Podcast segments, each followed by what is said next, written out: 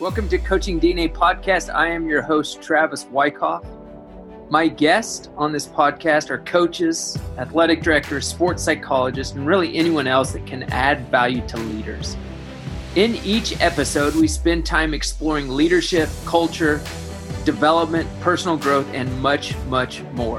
The guests are different in many ways, but share profound similarities. They are hungry to get better, they are guided by purpose, and they are driven to develop the people around them. Each episode allows us to dive into what skills, attributes, and giftings make up great leaders. When I'm not doing this podcast, I run Kingdom Coaching. It is my consulting business where I coach coaches. I work with coaches one on one, I work with coaching staffs, as well as run online cohorts. Additionally, I write a weekly email newsletter to resource coaches with tools and strategies to be better leaders and coaches. To find out more, visit my website at kingdomcoachingtw.com and please check me out on Twitter at kingdomcoachtw or at coaching underscore DNA and give me a follow. I hope you enjoy the show.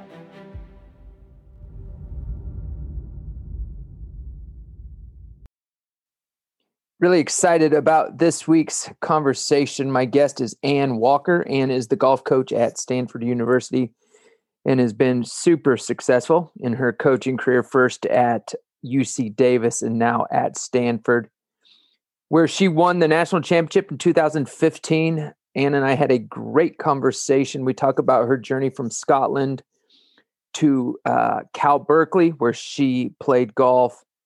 We talk about her strengths and common attributes of elite leaders. We talk about peak versus optimal performance and much, much more. As you will see during this conversation, Ann is super bright, really engaging, and uh, a really, really clear communicator.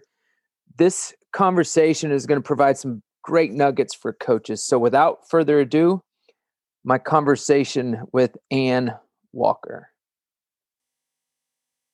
Ann, thanks for joining us uh, on the podcast. Uh, why don't you walk us through your journey from high school to present day?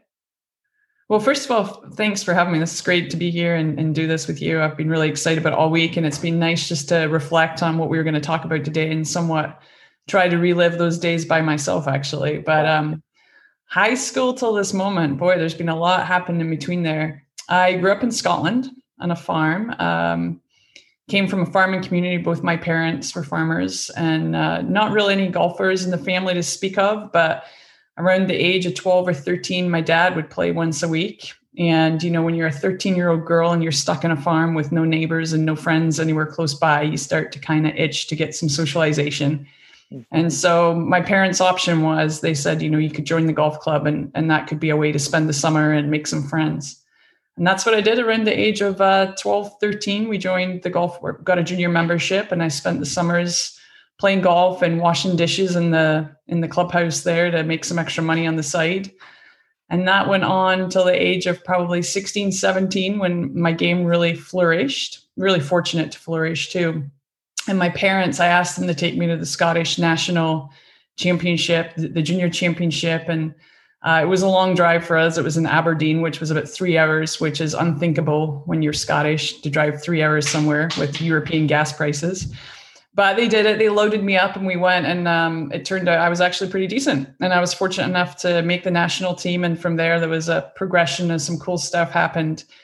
But that led to a moment where the head coach at the University of California, Berkeley, Coach McDaniel, she had an up and rising program that had been formed uh, i think it was 94 95 with their first team being 95 96 so this was somewhat um, coinciding with me hitting that 16 17 18 year old window. And she had gone through this process where she was observing she wanted to have a really elite team and competitive team and she was observing what that would take. And there had been an inflow of Europeans at the time into college golf. And so she decided that would be maybe the route she would take. And by good fortune for me, she reached out to a friend who had been involved with the Curtis Cup here in San Francisco, who reached a friend in Scotland who had said, Hey, you know any players over there? And she'd said, Yeah, there was a handful. Um, and so I was at a junior tournament and got a hold of Nancy McDaniel's number I was all set to go to University of Edinburgh, but I thought, well, what the heck? You know, I'd give this a call and and see what could come of it. Okay, so this was August, or it was, yeah, July 1997. And I called this American number. And at that point, I'd been to the States with my parents. I'd been to Orlando. We'd gone to Disney World twice, but Florida was the extent of my travels to the USA. I knew there was a time difference based on I'd been to Florida. So that was a five hour time difference. I didn't know that in America, then there's an additional three. So I start calling her what I believe to be 8 a.m. her time. Turns out it's 5 a.m. She doesn't pick up. I do that for maybe two days. I leave a message, you know, hello, this is Anne Walker. I'm calling from Scotland. I'm looking to get that golf scholarship if it's available. Uh, totally unknown what I'm doing then I just said, well, geez, she's not answering. I'm going to try even earlier. And so as it turned out, finally her husband picks up and he's like, hello. I'm like, oh, yes, this is Ann Walker. I'm looking for Nancy McDaniel. And come to find out, they actually had a newborn at the time too. So that's that's kind of the story of all stories right there. But she ended up flying over, watching me play a junior tournament. I shot my career low, no joke. And uh, it was 69 at the time. And we got done. And she said to me after the tournament, she said, "Do you always play like this?" And I said, "Of course I do." And she she was like, "Right on. Do you want to go to Berkeley and we can get you started in January?" And and uh, that was kind of how it went. It all went down in about 24 hours. I left that morning to play a junior tournament. I came home that night and I said to my parents, "Oh, I'm going to go to America and I'm going to play golf." And uh, my mom was like, "What?" so anyway, we were able to get with Coach McDaniel, and I ended up landing in Berkeley in January, uh, January 11th 1998 in the middle of El Nino. It was the worst mm. spring rains that California has had. I, I think it might still be in the last 30 years or so. Part of the Olympic Club fell in the ocean because it got so wet. Cars were sliding off the road. Ocean Beach, the water came up into San Francisco. And I'm like, where have I gone? I, mean, I came to California with shorts and t shirt and I arrived pouring rain in Berkeley. Um, but then more than that, I'd only been in Orlando. And so arriving in Berkeley was a real shock. And that was mm. definitely a change of pace from the strip malls of Orlando to arrive in um, the epicenter of protests and liberal movement there. So that was fun. And then I played four years there. We had a great run. I was really fortunate upon coming up on graduation. Uh, but a week or so before, I thought I'd turn professional. And our assistant coach at the time, Jay, announced he was going to move on and so Coach McDaniel, you know, just very graciously and very kindly brought it to my attention that she would love to have me join the staff if, if that was something I was interested in. And so, yeah, I, I graduated on the Saturday, finished playing nationals, and I was fully employed by the Monday as the assistant coach for uh, University of California, Berkeley. So I have a lot to thank Nancy for, obviously, and, and that said, I was on a I was there till 2008, so a six year run, 2002 to 2008 and in that six year run, we were just really fortunate to be hitting the stride of the program. It had been about 10 years at that point, the program had been in existence. Got some great players, and we had uh, three, maybe four, but three straight years of winning and or finishing in the top five at NCAAs, won a Pac 12 championship.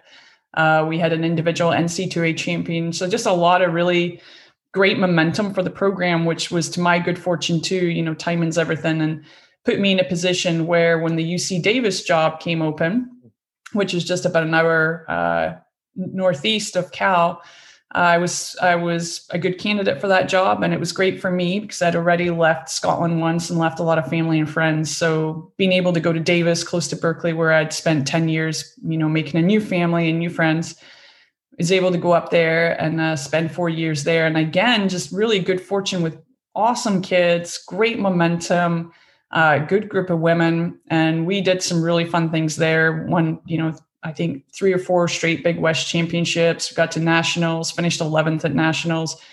Just did really exciting stuff, and we'd just come out of Division Two into Division One actually at Davis at the time. And then the Stanford job opened in 2012. And again, that momentum made me a candidate for this position. I knew the Bay Area well at that time. I was well connected in this area, both recruiting and just in the athletic business at that point.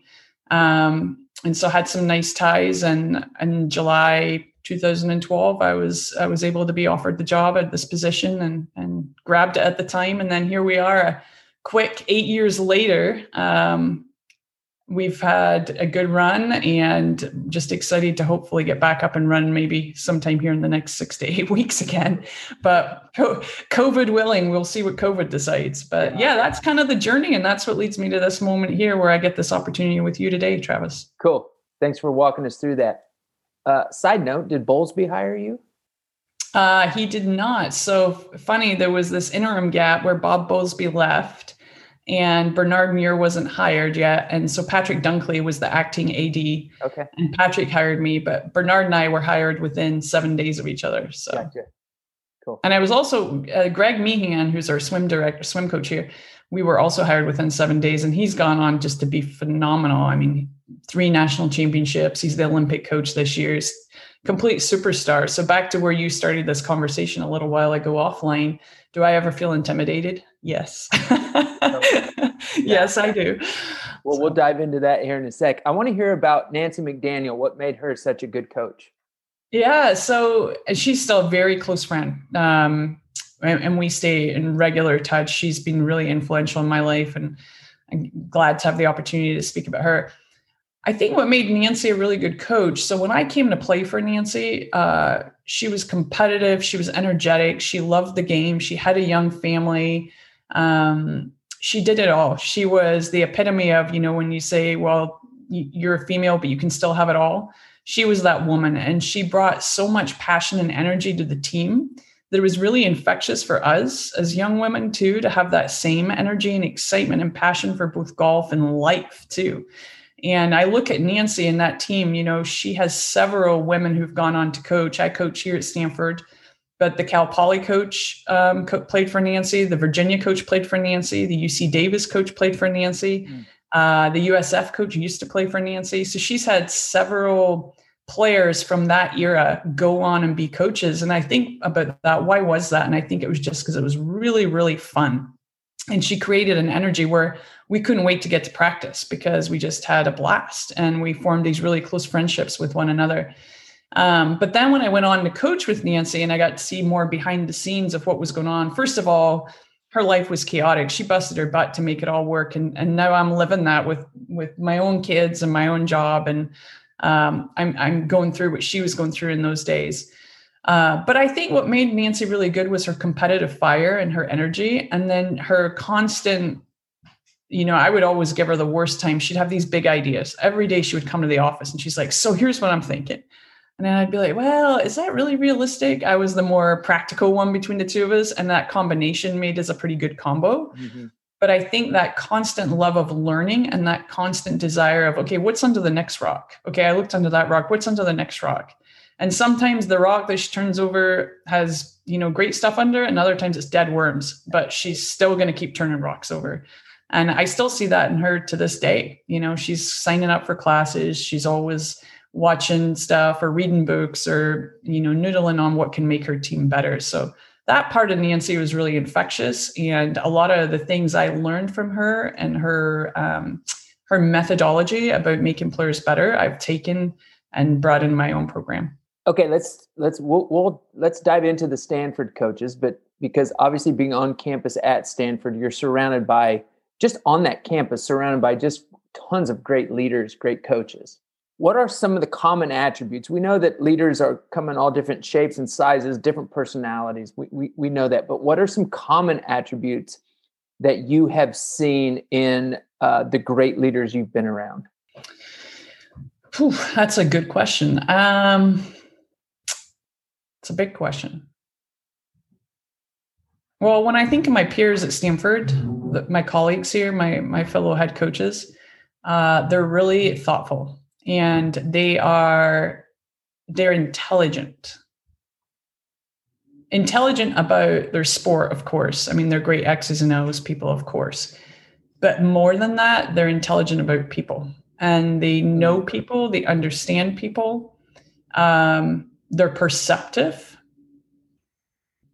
they're driven do not get in front of a stanford coach my goodness you tell a stanford coach no and they're going to say did i hear yes no i said no did i hear yes right, right, right. Uh, and they'll find a way um, but you know i think of our head coach meetings and the passion in those rooms I mean, you leave every time just feeling, I leave every time feeling like I'm inadequate. I'm not doing enough. I need to do more. I need to think of ways to get better. I need to think of ways to, you know, to, to turn the screw to just make it a little bit better, a little bit faster, a little bit stronger, whatever it might be. Um, and that's, it's a really inspiring thing, but it's also an incredibly overwhelming thing. I would guess I'm not alone in that feeling, you know, but it's not something I sit around whispering at head coach meetings like, do you feel overwhelmed by how great these people are? um, but that I think it's infectious too, which constantly drives the drives the ship forward. So yeah. So we're going to talk later about just the mental skills with golfers, but for you personally, as a coach, you're around Stanford, you've got you've you've you've got those thoughts of like, holy cow, like when am I going to be found out? How do you, yeah, what have you done just to make sure you don't get sucked too deep into that? Like, I think we've all had those thoughts, but there's a difference between having those thoughts that come and go and kind of, you know, kind of, kind of get rid of them and having those thoughts stick and actually affect how we perform and how we coach.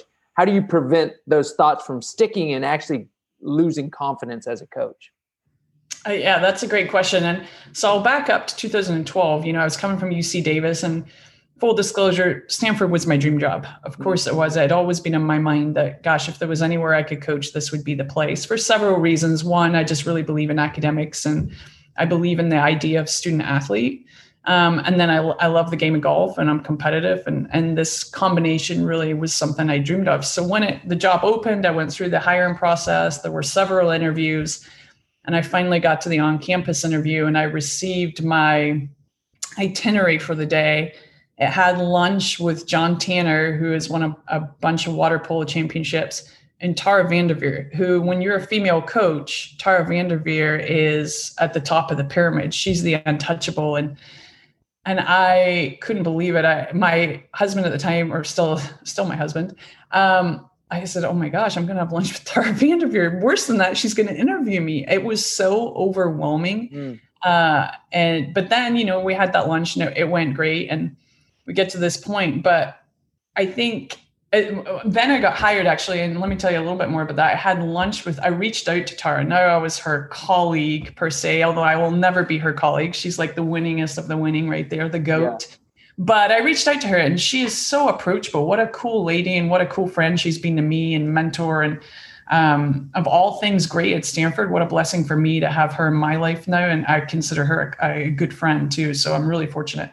But anyway, at that time, I reached out to her and I said, Hey, could we get lunch? You know, I want to learn from you. I want to hear how you've been able to make this all work here at Stanford. And ideally, I can follow in your footsteps and leave a, a great program. And she said, Sure, no problem. Let's meet for lunch. So we met for lunch and I said, gosh, you know, you've, you've done all these things. And like, can you tell me about how you've sustained success? And she looked at me and she said, well, that's the goal, right? Sustained success. I'm like, okay, that's really simple. So I'm writing it down. I'm like, that's the goal, sustain success. and then I said, so um, what do you think the key to the job is, you know, sustaining that success? What do you think that is? And she said, it's recruiting. She said, if you can't recruit, you can't win. And if you can't win, you can't coach. I'm like, okay, recruiting. and so it was like so simple, but it was also unbelievably terrifying to me as a new coach because all I heard, and she didn't mean it this way, she was just trying to make it simple for me, but uh, all I heard, because I had just come to Stanford and was already overwhelmed by the success of the whole athletic department and the brand itself. I mean, let's face it, the whole brand is considered excellence.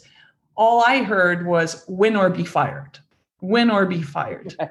right? And and I think about that now, eight years in, that's absolutely not the message she was giving me. She was genuinely imparting, which was great knowledge. Like focus a lot on recruiting. If you recruit great players, great players become great students, great students, uh, great scholar athletes come together, win championships. That's how the program succeeds. But I heard win or be fired. Yeah. So, how do you put that aside and try to stay day to day?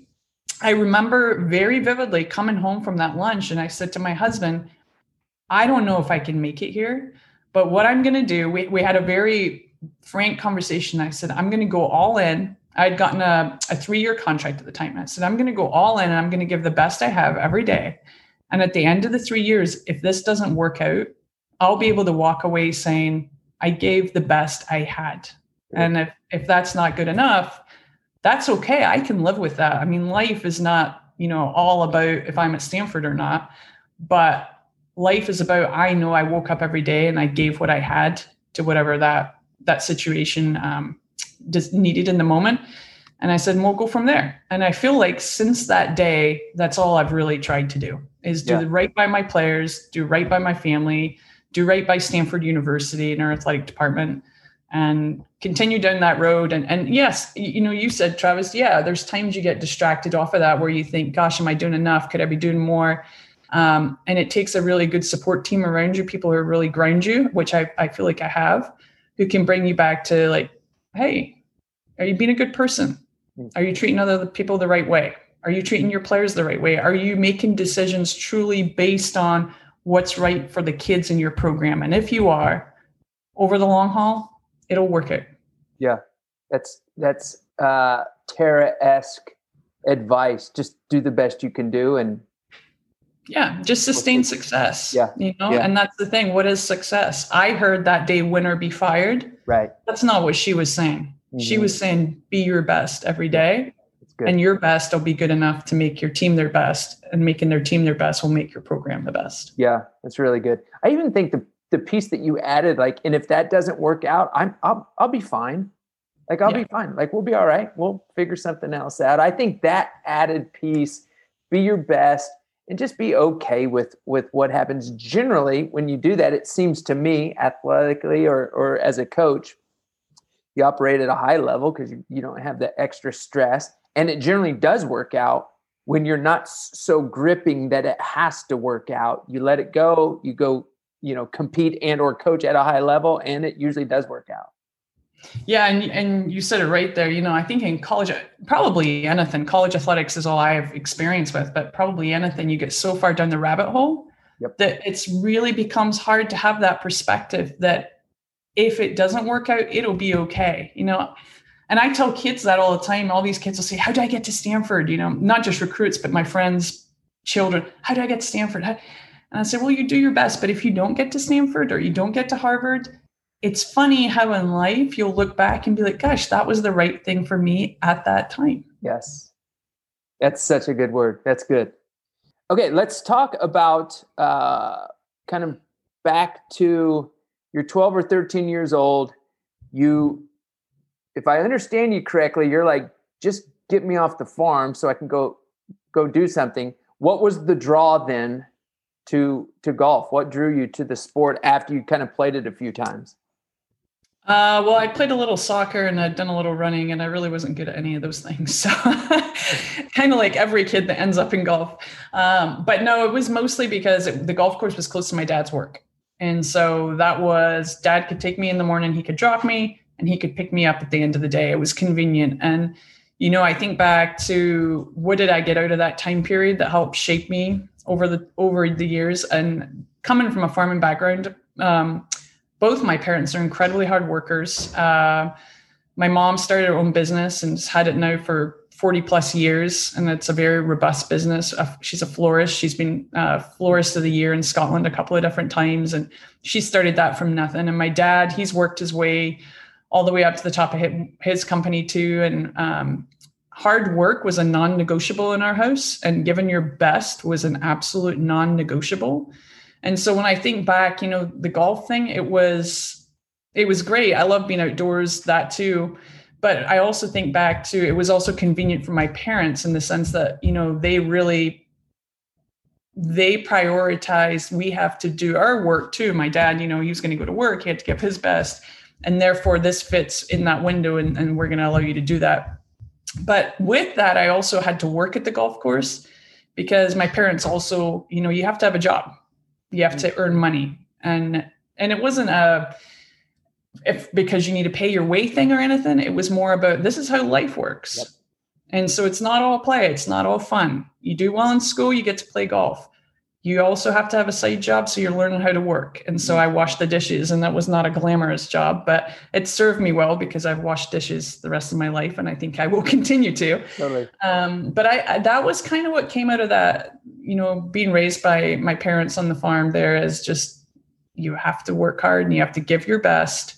And if you do that, you know, then we're okay with you. The rest is gravy. Yeah, love that. So you, you go to Cal, and I'd like to dive in. Had uh, team captain, you're in the Cal Hall of Fame. What were you like? What were your strengths as a player? As an actual golfer? Yes. As a player? Yep. Uh, probably my work ethic. Actually, yeah. that was probably my strength, which, um, yeah. Well, my short game was pretty good, but that's also because I worked my butt off on it. Mm-hmm. So, yeah, I would say that that's pretty much it. Like, and and then you know, I don't need a lot to drive me beyond my own self. And I still find that today. I, I don't really need a lot of external tournaments on the line or trying to beat someone or yeah. Uh, that stuff doesn't really matter that much to me. There's enough inside my own self that I'm always constantly like, what's my own next challenge? What's my own next challenge? Yeah. Um, so I, I think that probably was one of my strengths and, and still is. Yeah it's interesting. You bring something up that I've, I've just I've put a lot of thought to over the last I don't know probably year since I heard a, a, a guy I don't even remember where I heard it, but talk about the difference between competitiveness and drive. Competitiveness is I'm going to beat you. Drive is I'm going to be my very best. And it's interesting the combination of those. You know, I don't know if you watched the Last Dance documentary with Michael Jordan and he feels to me like he had both of those at a really, really high level. Competitive, he wanted to beat that guy, but there was also an insane amount of drive. I've also been around people that are really competitive, but not driven. Like they might show up for games, but they probably don't ever play at the highest level because they're just not driven. And guys that are driven that aren't to, maybe kind of to what you're saying, like the the I've got to beat that person is not what get your motor going. It's the I just want to be really, really good. I don't know. It's just an interesting, and I don't even know if I've made sense of how that all plays together, especially for leadership and in coaching. I find that the more driven you are versus competitive, the more successful you're going to be. But I know some coaches that are super. Comp- I don't know. I'm kind of rambling. No, I but- think you're right. I, I I I would almost say the shelf life is different though.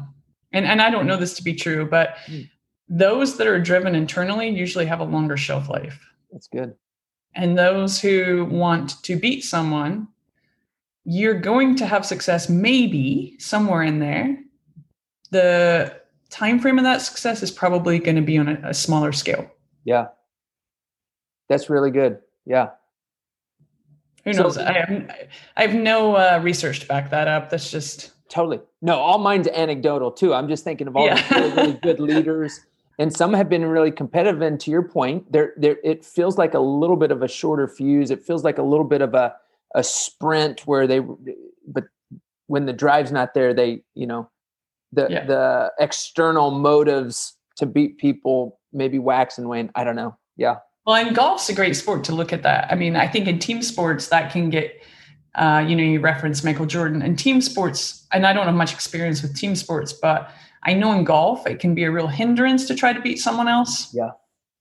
Just because you have no control whatsoever. Yep. Your only real competitor in golf is the golf course. Mm-hmm. And I can go out and be on my very best and shoot a 65. And it just happens that day that Travis got hot and shot a 64. But I, you know, that's where in golf, if you aim to beat someone and that is your end game, it, it just doesn't work out normally. Totally. So yeah. You better be playing for internal reasons versus external. Yeah, that's good. Um, okay, so let's talk about your strengths. You've mentioned some. I thought your your um, comments on common attributes were really really good. The emotional intelligence, the thoughtfulness. They were driven. What are you? What are your strengths? Um. Well, you'd have to probably ask my players because probably my idea of my strengths are very different to maybe what my former players would say. Yeah. But if I was to take a stab at it, I think close to the top would be a clear communicator, straight talker. Um, you always know where you stand because if it's going to cross my brain, it's coming out my mouth. And that can be a hindrance too. You know, yeah. I I also have to really manage that because what I've found over the years is within my program that becomes the expectation and they understand me and we talk about that a lot.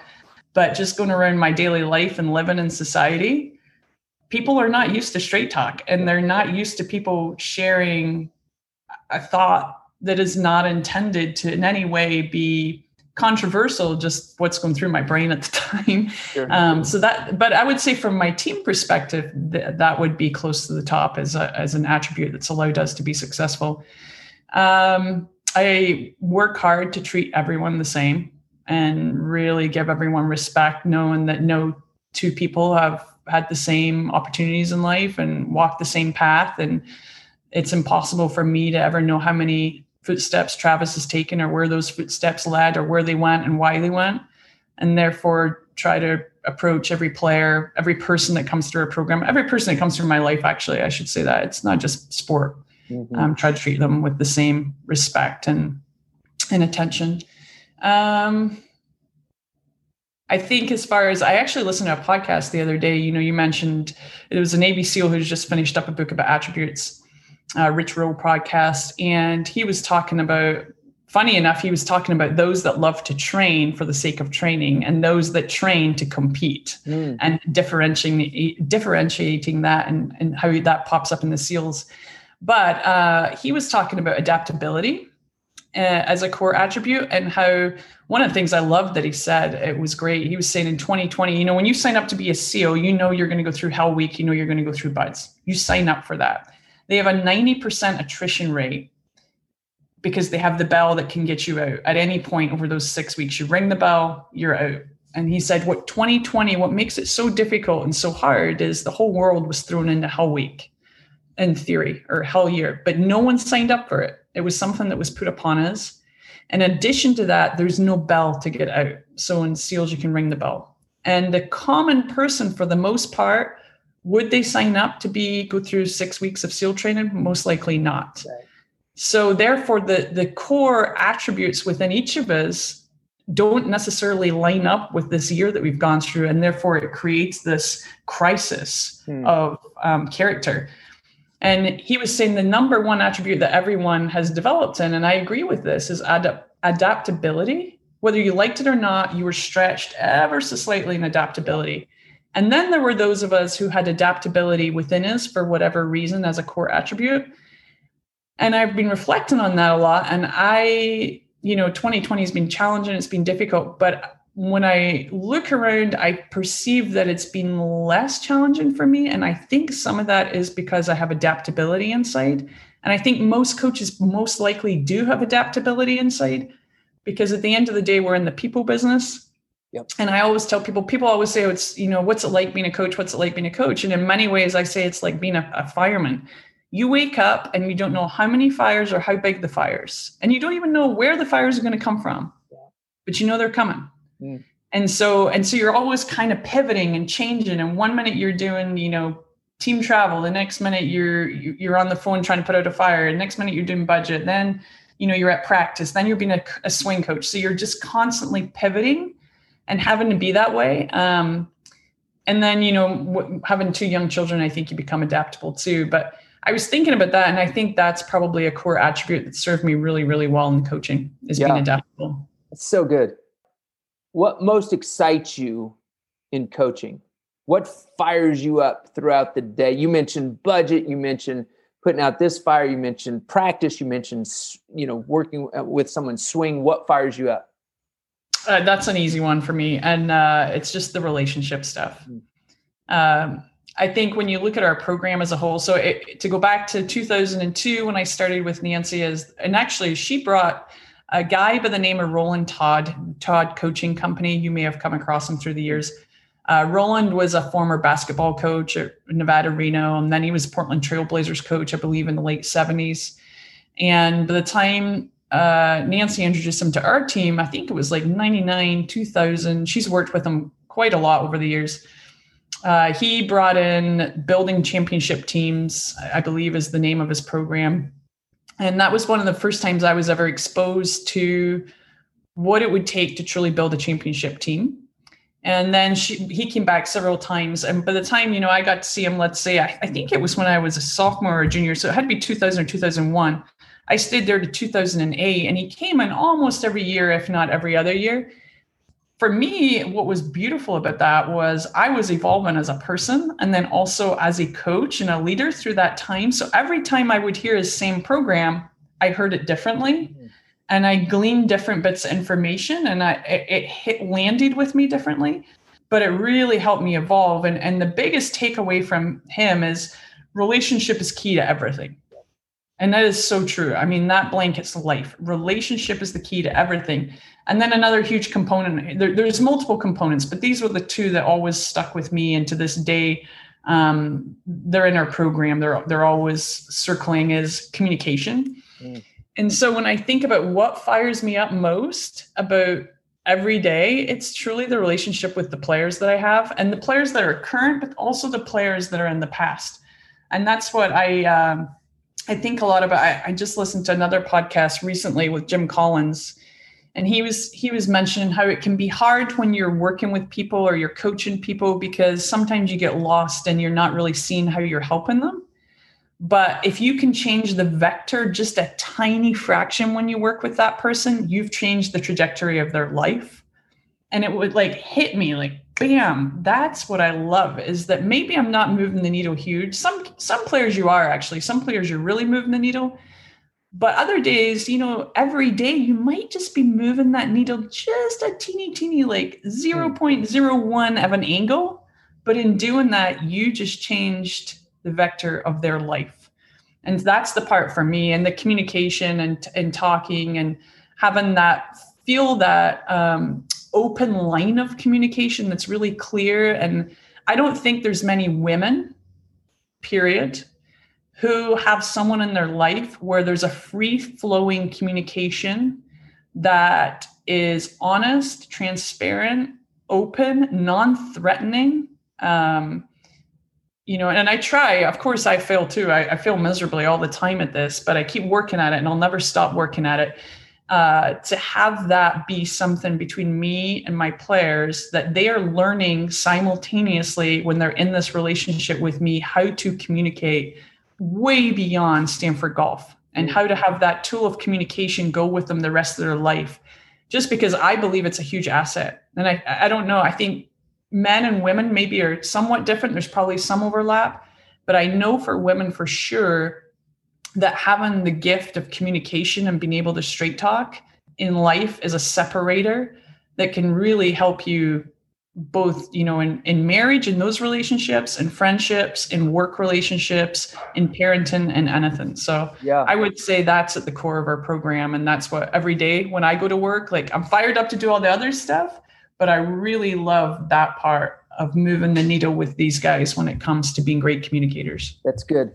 So, how do you create a culture in your program where there's honest feedback, there's two way, it's just a, it sounds like a really, really crazily healthy culture. How, how have you created that? I think it's getting harder to create it just because of the influence of social media and the phone is with them all the time now. So, to be a great communicator, you have to be able to communicate so right. there's the basic level of actually have a conversation. And we're losing that more and more. I mean, I see it firsthand. I know that's well being discussed at every level right now, and it's well documented, and it's at the core of a lot of our concerns around mental health. Mm-hmm. And is that a root? I see it firsthand in just the way my players have changed over time in the team van or sitting in the, the team area. We have a team lounge.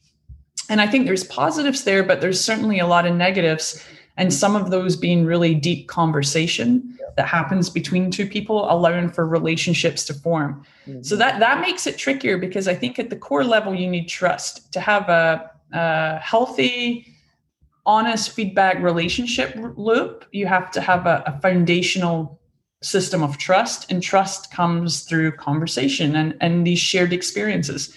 So we work at that. We have a team rule actually that we're no cell phones uh, at dinner ever. And that's been really good. I mean, I think if you asked any of our players, some of their most fond memories are team dinners. I don't think that's by chance. I think much of that is because the the hammer comes and says, "Hey, no cell phones. That's just a team rule." Yeah. Well, then the only option is they talk, you know, and and they converse and they share stories and they share memories and those memories turned into a collaborative collaborative collaborative um, moment so yeah. i think that and then to further your question we talk a lot about within our group i'm always talking to them about just the power of um, communication and it's a gift that i can give them through our team and they can give one another through our team mm-hmm. that will then serve them for the rest of their life and let's give that gift to each other let's work on that and let's not be afraid of that um, when we do have stuff arise within our team what we try to do is we try to nip it in the bud right away we try to take care of it uh, we i try to express that the hardest conversations are the best conversations yeah. you know there's no shortcuts to anywhere worth going and so let's sit down let's have this hard conversation but let's remember that whatever i share with you it's not a right or wrong. It's just how I feel in this moment. And I ask that you respect that I am being vulnerable and I'm sharing with you. This is how I feel in this moment. Again, yeah. not right or wrong, but help me understand this from where you sit. Help me understand this. And for the most part, I found that once you do that, it helps and I, I always sit on those conversations i'm always in on them i try to help I, I try to let the conversation happen but facilitate the healthiness of it so that it doesn't get too far down a road. Um, and they're not easy. Those are really difficult times, but I think they're times that my players grow as, as um, women. And I think that's worthwhile time spent. Gosh, that's so good. I love what you're doing. I think I was just at lunch today with a, a buddy of mine who I used to work with, and we were, you know, having a discussion about just, yeah, connecting with people. And I, I think the two, the two biggest areas where we struggle is one just having a, a dialogue having having the ability to look at somebody and ask them a thoughtful question to start a conversation like just take an interest in another person beyond just a hey man what's up beyond that like a legit interest so that's one and the other one is having con- conflict like how to handle conflict in a healthy way mm-hmm.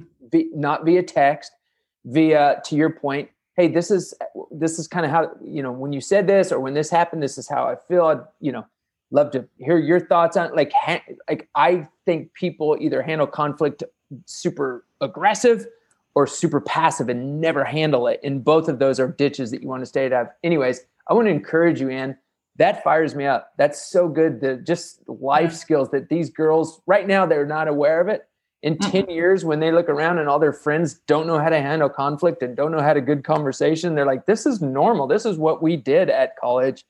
I think uh, yeah in 10 years they'll hopefully they'll look back and be like thank you anne yeah actually i just had a probably kind of a small career highlight recently. Um, in the past six months one of my former players has been elevated to a management position within a huge Fortune 500, actually probably more than that, but um, a huge worldwide brand. And she called and she said, I'm thinking back on all these things within our program and they just worked. They just worked so mm. well. And she said, in the moment I took it for granted, coach. But I look back now and she's like, you were working at that every day. And then she picked my brain for, I mean, we were on the phone for a solid 60 minutes or so, she was just picking my brain on all these management questions, leadership management. And I was, I mean, it was great fun. We had a great time. And but I made the comment to her, I said, no one ever asked these questions. It's funny. No one ever asked them because until you're living it, it's not relevant. It's just something that you took for granted or passed you by. And now she's living it in a, a managerial position within a team. And she's going, holy smokes, wait, let's let's circle back on that and get some details on how that all worked. That's cool. That had to fire you up. Oh, it was really fun. I know. I told her, I said, because afterwards, I actually sent her a message and I said, that was a gift. You don't understand this yet again, but you just gave me the greatest gift of 2020. Thank you oh. for reaching out because as a coach, you know, there's no greater gift than when one of your former players comes back, circles back and says, gosh, that was really influential and thank you. So it was really cool. I, I would want to just elaborate one little part there from 2020, you know, what a year it was. And we just had a, a Zoom call this week. And one of the things we talked about was communications always at the core of our program, but we're really going to lean in on as a group and me as a coach is um, controversial discourse. So thinking through, you know, I n- want to encourage and need to encourage my players to openly share freedom of thought that is in conflict with those at the table who are maybe their best friends. But I'm going to lean in on that so hard this year, next year, hopefully for many years to come because I think that is a skill that this age group right now is losing for whatever reason. I don't know why they're losing that. Um, but groupthink is dangerous and there's so much of it right now. And just really want to encourage my kids to be okay with thinking differently with the person to their right or left, but loving that person. It, you know, you can still love and respect and have a best friend that you think differently about some of your core beliefs. Totally. So really want to work on that. That'll be, you know, that's not something we've really done in the past and leaned into, but I think I have a responsibility as a coach right now to do that. I think we all do, all coaches, all adults who have any influence over the younger generation. I think we all have a responsibility right now to teach them that love thy neighbor, even if thy neighbor thinks completely different to I do. Yeah, that's so big time. I want to ask uh, one more question here, and then I'll go to my three uh, closing questions. John Tanner, when he mentioned your name, talked about um, your focus on mental skills and just the way you've worked the mental side of sport. Talk to me a little bit about what you do, where you where, where the influence of that came from. Yeah, I'd love to hear more about that. Yeah, I think uh, so. Some of that came from probably what was my Achilles heel that hung me up from not being able to turn professional.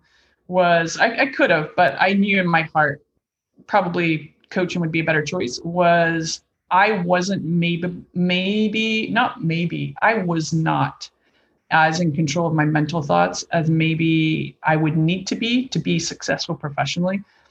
I think I've come to learn 20 years later that probably I was being harder on myself than I really needed to be as I've gotten more involved with elite players and um, being around some of the best in the game, both professional and amateur. I think I didn't understand in those days that everyone wrestles with their mind I mean, that's just part of it.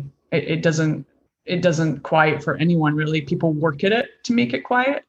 Uh, but I didn't understand that at the time. So I thought, gosh, this chitter chatter that is constant and I, I don't really have a good control of uh, will hold me back. And it did hold me back a little bit. I, I could have been even better than I was most likely in college. But that also inspired me and kind of fueled me to learn more through the years and understand that part more and research that part more and dig in and talk to people about that part. And I think that's become over time um, one of my strengths as a coach the ability to get in there with a player and, and not make it super complicated, but just understand enough about what you know what gets them going what maybe trips them up a little bit what voice is loud the voice that is loud what's it saying? Mm. Hmm, why is it saying that? Maybe work back a little bit and try to to mellow out maybe the area, the hot spots that uh, create those moments. Uh, but doing that very gingerly and doing that with a, a full, you know, assault in someone's mind because it's a fragile it's a fragile deal in sports it's the difference between who makes it and who doesn't in my estimation for the most part i mean there's a handful of other things but once you start talking about elite and you're already talking about the top 1% mm-hmm. that ends up usually being the differentiator. And so I think in a way I was really fortunate that it was my Achilles heel, which then drove me to dig in and become just fascinated with it and ask a lot of questions and lean on a lot of people.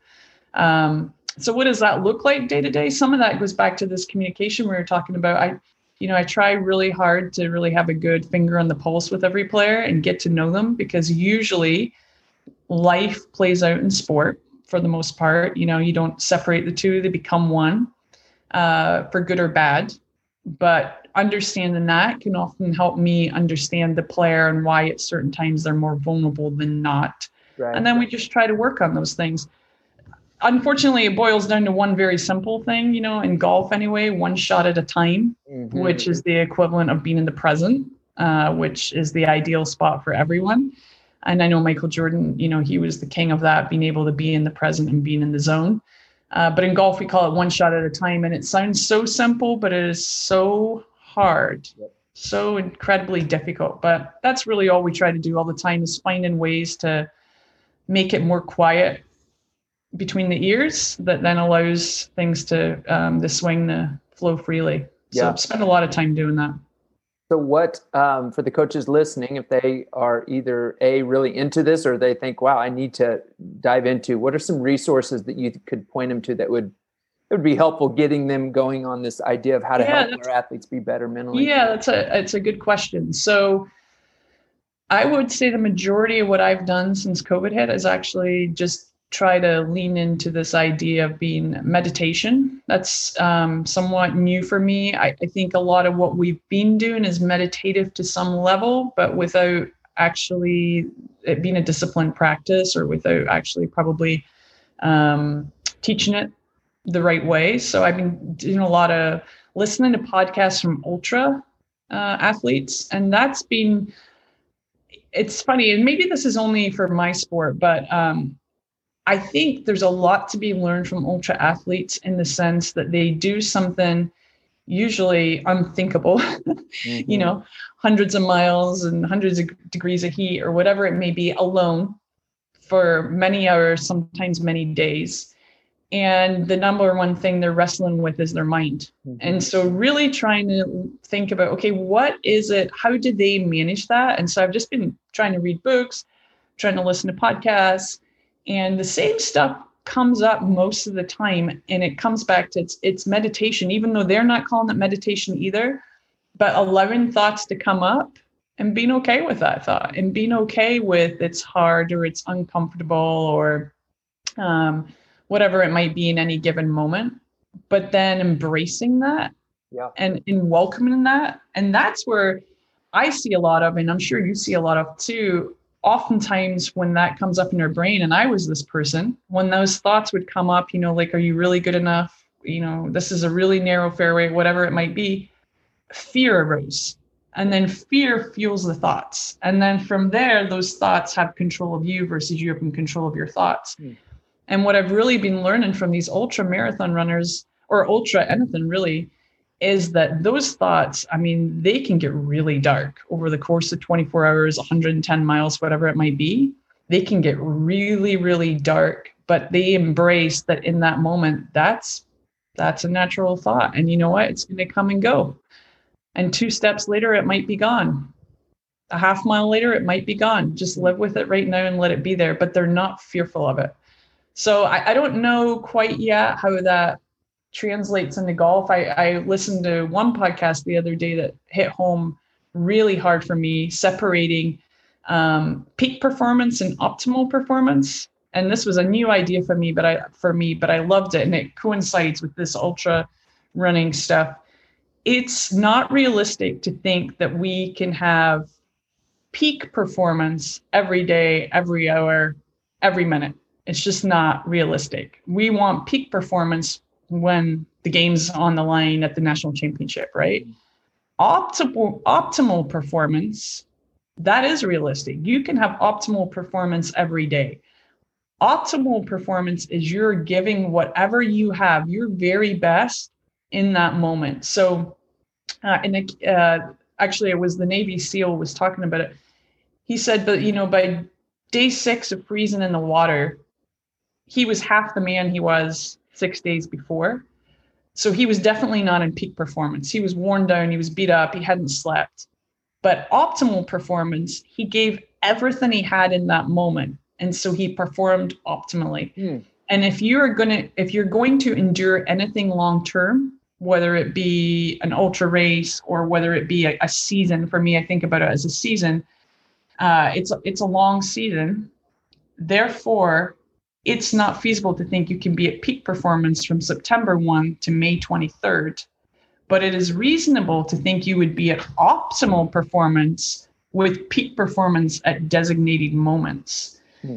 And I think that was a great takeaway for me because I was like, yeah, that's what it is. And a lot of our stress and and um, what happens in our brains is this perceived pressure we apply on ourselves like this moment i must be at my peak well maybe you just can't be you know maybe last night you just had six hours of sleep maybe this week you mm. didn't get all your homework turned in whatever it might be um, but optimal, you can expect that of yourself. So I'm going to be weaving that into our team. Those are going to be new terms, new new language, new ways of thinking, and see how that plays out over the course of our season, maybe the next couple of seasons. That's great. I love that. So the optimal performance makes brings me back to what you said when you first got to Stanford. I'm just going to be my I'm going to be my best. Yeah, that actually that's spot on. That's right. Because that's all I have. And so and that's all any of us have at any moment. That's exactly right. And there's going to be probably days I come home and feel like, oh man, I just nailed that today, you know, yeah. whatever it might be. And that's probably a peak performance day. Um, but you can't have that every day. It's just not realistic. It's the same if you're going to run 100 miles. You can't be great for all 100 miles. Totally. But parts of the way in there, you might be great. Yeah, it's really good.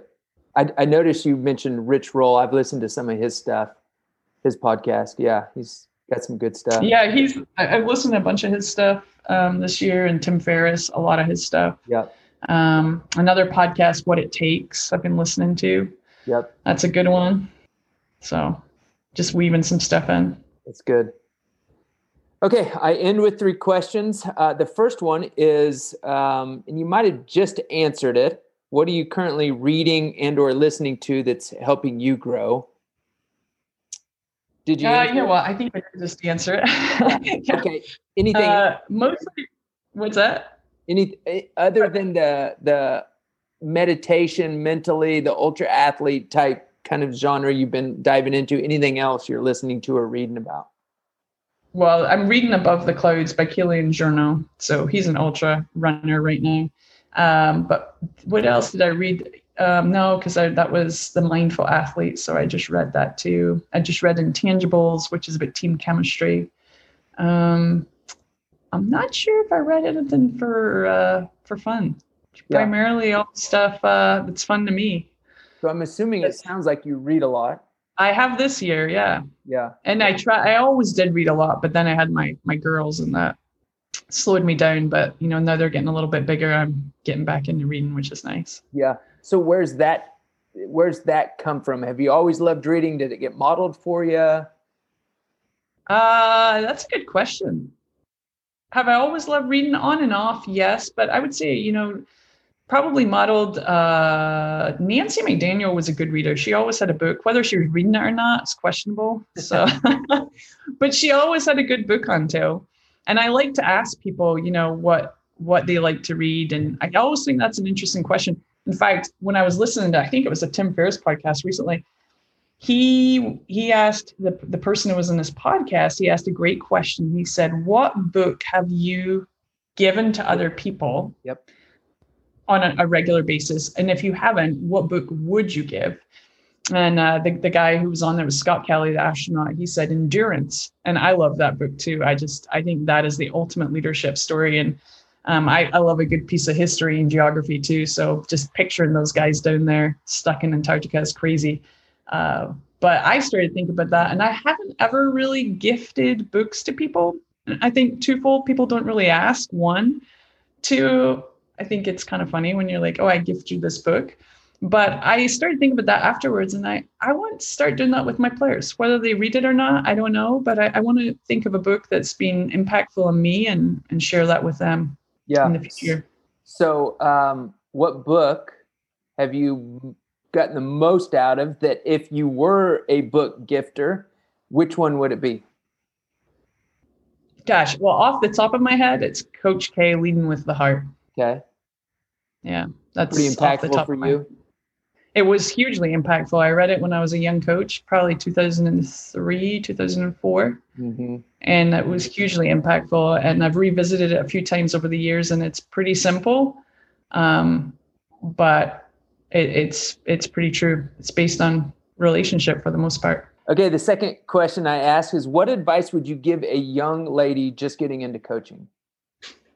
Yeah, uh, so you gave me this ahead of time, and I, I was thinking about it, and I think that's a pretty easy answer. and I would say that is, you will be your own coach. There is only one you, mm. and so know that. Know that what's in you. Most of it's already in you, but now what your responsibility is as a young coach is to be curious and to learn as much as you can of whoever you're around and take it in and absorb it. And you know nothing. So keep that in mind that every coach that shares tidbits with you, you don't get to have an opinion on because they have lived 20, 30 years of seeing things that you have not yet been fortunate enough to experience. So be patient and take that information from all these people, read books, listen to podcasts, make notes, and just you just want a little bit from everyone, but don't try to mimic any one coach because you will be your own coach made up of multiple, you know, influences around you. Um, but take time and allow that process to evolve because I think if you rush it or you try to get to the start line too early with with what you know, the it makes it tougher in the long run to be a great coach. Hmm. So just enjoying the journey, sit back and and take it in and allow it to evolve you to a place where you'll know when it's ready for you to get to that start line and and hit the go button and make all the decisions. That's cool. Did you struggle with that at UC Davis trying to mimic uh, Nancy or did you feel like you had a awareness of not to do that? Uh no, I th- uh, I think the time was right for me. I think when I was six years under Nancy, and okay. what I think about that when I look back was maybe what I did the last couple of years was try to start making decisions or trying to be too influ- influential in decisions, not knowing that because I was just outgrowing the position, mm-hmm. which was totally normal.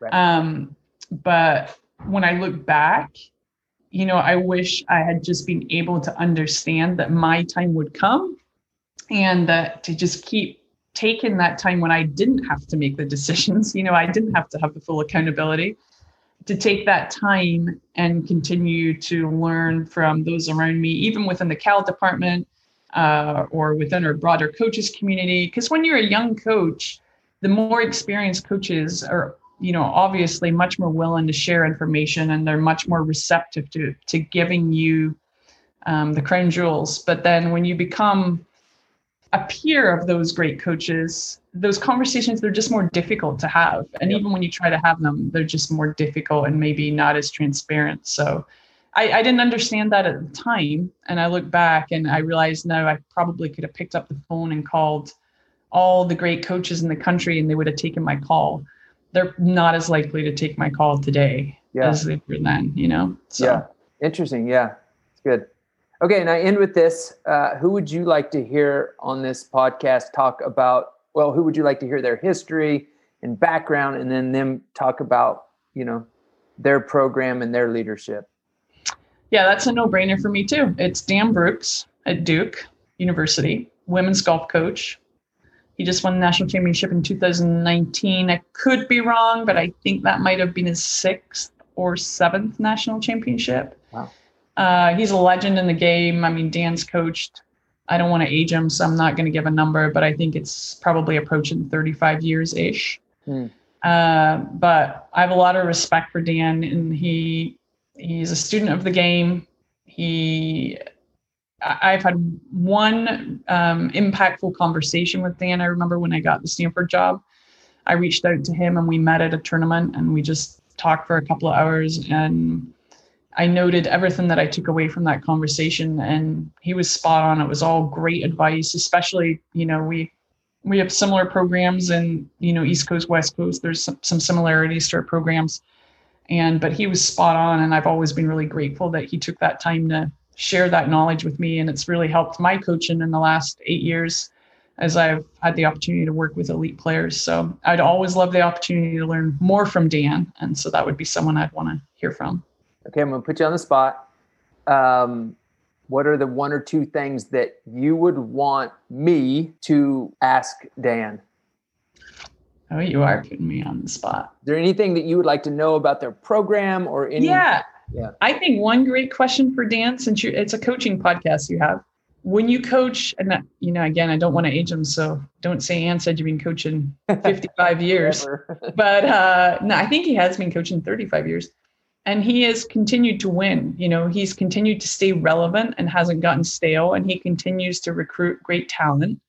Um, how he has been able to evolve with not only the game there's the game part of it and keeping up with the trends in the game, but also with young women and th- how they evolve. And, and you know, we all know that the kids now are different to the ones from 2010 to 2000 to 1990. Mm. And what he's done or how he's been able to just evolve as a, a coach and a person to stay relevant. And thank you. This has been great. I've uh, really enjoyed it. Super thoughtful, um, really smart. Yeah, it's been a fun conversation. Well, thank you. It's been fun to get to know you too. And thanks so much for listening. I'm assuming if you made it this far that you enjoyed the conversation. Would you please leave a review and pass this podcast along to anyone else that you think might enjoy it? If you have any suggestions for the show, I'm always looking to to grow and to improve the show. Email me at travis at kingdomcoachingtw.com. Thanks again for listening. Until next time, have a good one.